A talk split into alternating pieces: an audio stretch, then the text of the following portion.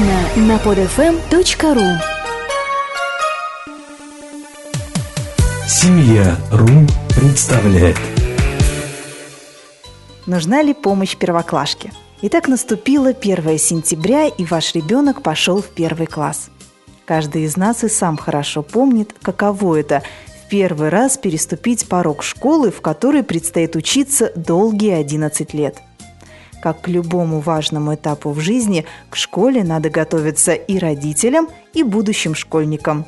Необходимо не только приготовить заранее школьную форму, ранец, тетрадки, ручки и карандаши, но и очень ответственно отнестись к психологической подготовке ребенка. Родители зачастую уделяют много времени раннему развитию ребенка, но перед школой психологическая подготовка выпадает из числа основных задач. А между тем это очень важно. Социальные навыки ребенка складываются в процессе общения с другими детьми в детском саду, на площадке, в игровых центрах. Интеллект развивается во время игр и развивающих занятий. В школе ребенок попадает в новую для него среду, где правила устанавливает не он. Подготовленность ребенка в целом во многом будет зависеть от того, как у него развиты память, речь, внимание, мышление, воображение. Другим немаловажным фактором является готовность ребенка идти на компромисс, соблюдать правила, способность найти общий язык со взрослыми и ровесниками, переносимость критики. Эти факторы в купе способны определить, как пройдет адаптация к школе. Чтобы подготовиться к школьному дню, следует соблюсти несколько простых правил. Первое. Вставайте немного загодя, чтобы ребенок мог успеть не спеша проснуться, почистить зубы, собраться и дойти до школы. Второе. Обязательно позавтракайте дома. Если ребенок отказывается есть, не настаивайте. Иногда от стресса и переживаний у ребенка может пропасть аппетит – в школе организовано горячее питание, но бывает так, что и в школе первоклассник не хочет есть. Либо еда ему кажется непривычной, либо он стесняется кушать в новой обстановке. Соберите ему обед или завтрак с собой и напомните о необходимости поесть в обеденный перерыв. Третье. Готовьте на завтрак и ужин любимые блюда ребенка. Узнавайте заранее о его желаниях. Стоит побаловать малыша вкусненьким в этот непростой для него период жизни – Четвертое. Строго соблюдайте режим дня. Ложиться спать первоклассник должен не позже 10 часов вечера, а лучше в 9.30. И, наконец, при всей своей занятости найдите время в течение дня, хотя бы полчаса, чтобы отложить все свои дела и побыть с ребенком, поговорить с ним о том, что его волнует. Следите за здоровьем малыша. Объясните, что нельзя выскакивать из школы на улицу раздетым – нужно аккуратно переодеваться на уроки физкультуры, а потом переодеваться в школьную одежду – форму. Многие родители жалуются на тяжесть учебников. В норме вес портфеля первоклассника не должен превышать полтора килограмма. Посмотрите внимательно. Может быть, стоит заменить пенал на более легкий, отказаться от тяжелой папки в пользу более компактной. Уделите внимание осанке ребенка. Следите, чтобы не был перегружен позвоночник – по возможности снимайте вес со спины первоклассника. Ни мальчика, ни девочку вы не избалуете, если пронесете некоторое время портфель. Встречая ребенка из школы, не спешите сразу завалить его вопросами «как прошел день?». Лучше спокойно, не спеша прогуляться до дома, попутно рассматривая окружающую природу и наслаждаясь свободным времяпрепровождением. После уроков выделите ребенку 2 часа на прогулку и отдых перед тем, как он сядет делать домашнее задание. Самое оптимальное время для выполнения домашнего задания от 16 до 18 часов. В это время ребенок еще не устал, он способен хорошо сконцентрироваться на выполняемом задании и успешно справиться даже со сложной задачей по трудному предмету. После 18 часов делать уроки сложнее, так как в это время ребенок уже устает, внимание его рассеивается, концентрация ослабевает, делать уроки все сложнее, а значит у ребенка ухудшится настроение и выполнять домашнее задание будет все труднее. Если такие опоздания в выполнении уроков станут регулярными, у ребенка постепенно разовьется неправильное отношение к выполнению домашнего задания как к заведомо сложному, нудному и малоприятному занятию. У многих родителей возникает вопрос, надо ли родителям сидеть с ребенком и делать с ним уроки. Однозначного ответа на этот вопрос нет.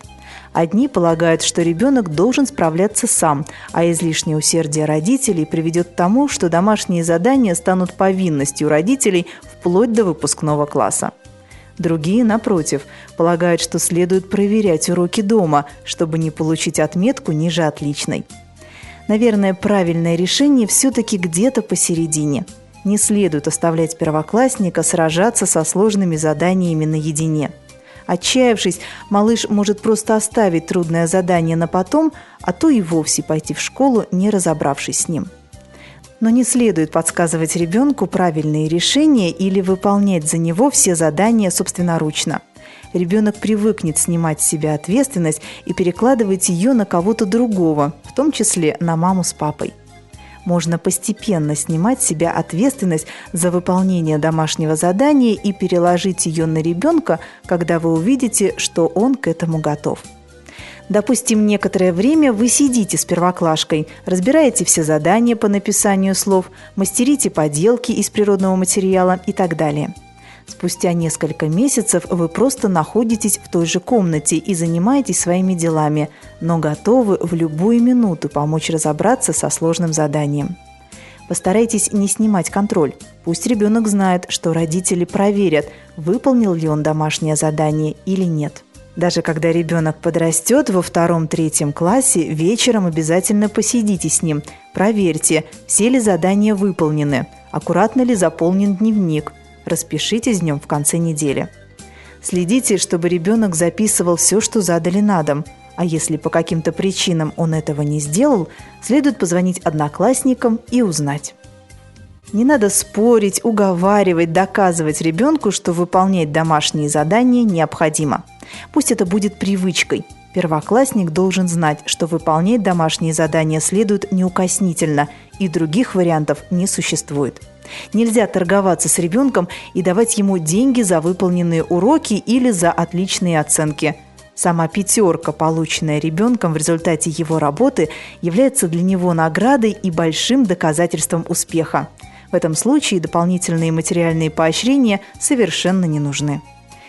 Не следует заранее предъявлять первокласснику завышенных требований, учиться на одни пятерки, быть самым лучшим учеником в классе.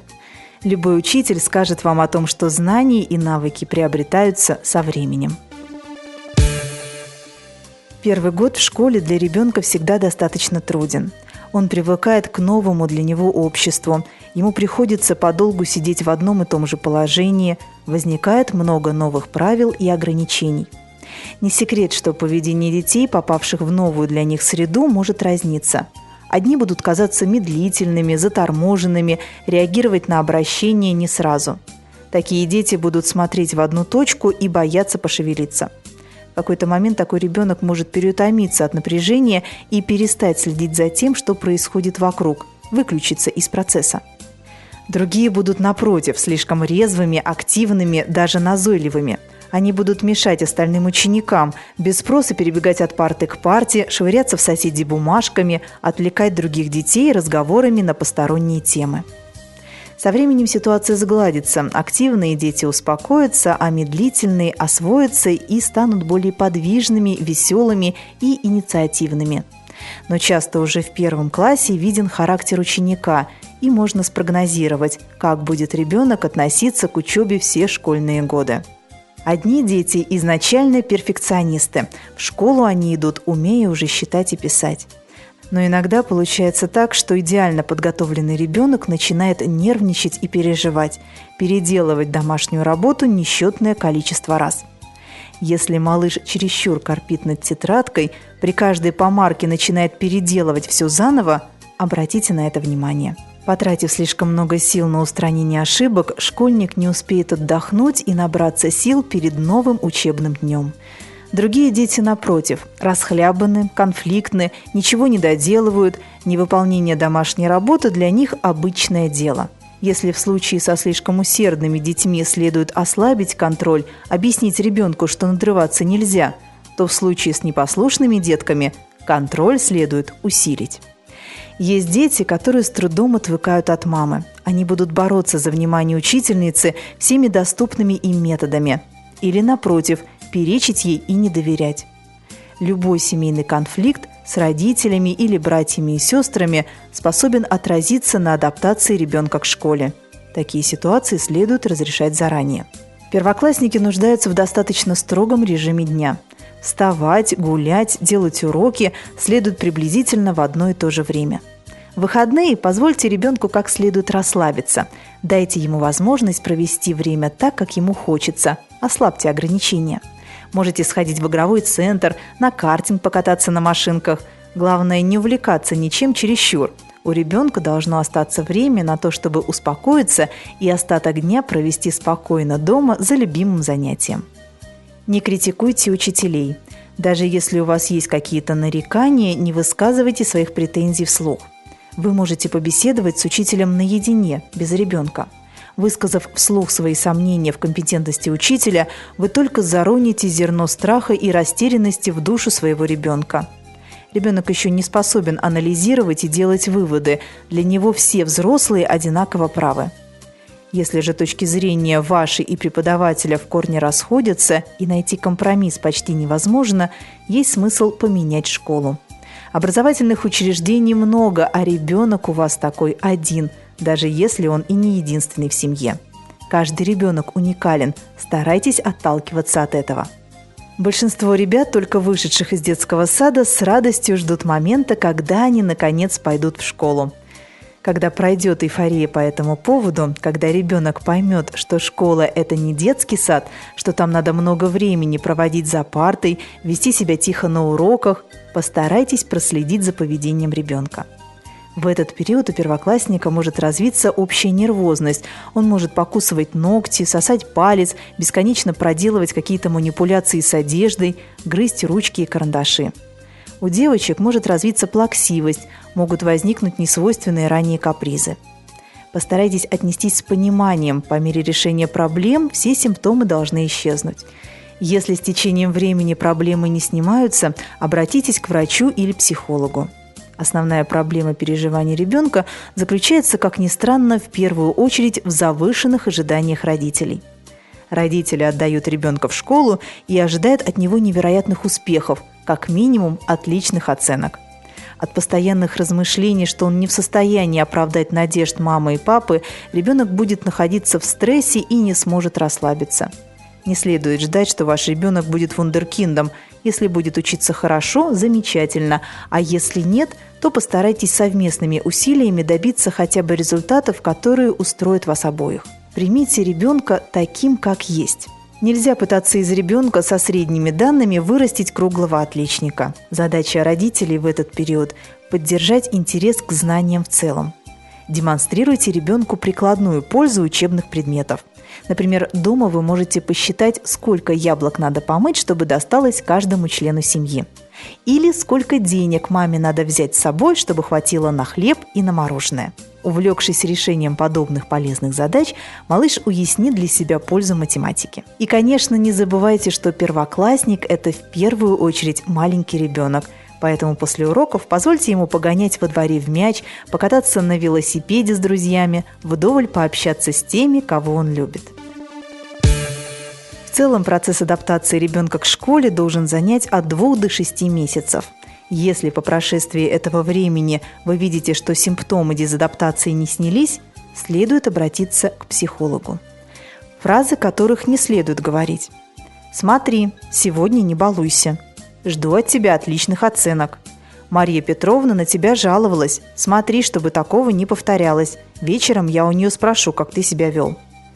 Таким образом, вы расстраиваете ребенка, сбиваете его с толку, заставляете его начать новый день с чувства вины, страха, ожидания неприятностей. Важно, чтобы у первоклассника с утра сохранялся позитивный настрой. Не менее важно, чтобы ребенок не воспринимал школу в негативном ключе.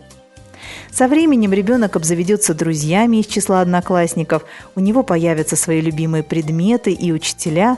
Все это поможет ребенку освоиться в школе – ведь он идет в школу за знаниями, умениями и навыками. И главная задача родителей в этот момент – помочь ребенку войти в новый для него режим. Если у ребенка с начала учебного года ничего не получается, не огорчайтесь и не спешите вести его к психологу. Некоторые дети психологов боятся и начинают считать себя ущербными, не такими, как все. А в таком возрасте выделяться из толпы ребенку страшнее всего. Хорошо, если в школе есть психолог, который пригласит к себе весь класс и в непринужденной обстановке побеседует с каждым, и с вашим ребенком в том числе.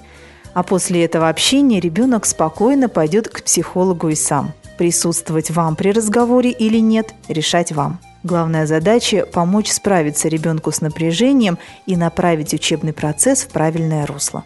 Поддержите ребенка эмоционально, обнимите его, проговорите вслух, что вы понимаете его чувства и эмоции. Расскажите, как вы сами переживали подобный период в детстве, в пору студенчества или на новой работе. Для ребенка очень важно ваше участие, ведь самое главное – пережить этот непростой период как можно легче и без стрессов. Пусть воспоминания о первом классе будут самыми светлыми из всей школьной жизни.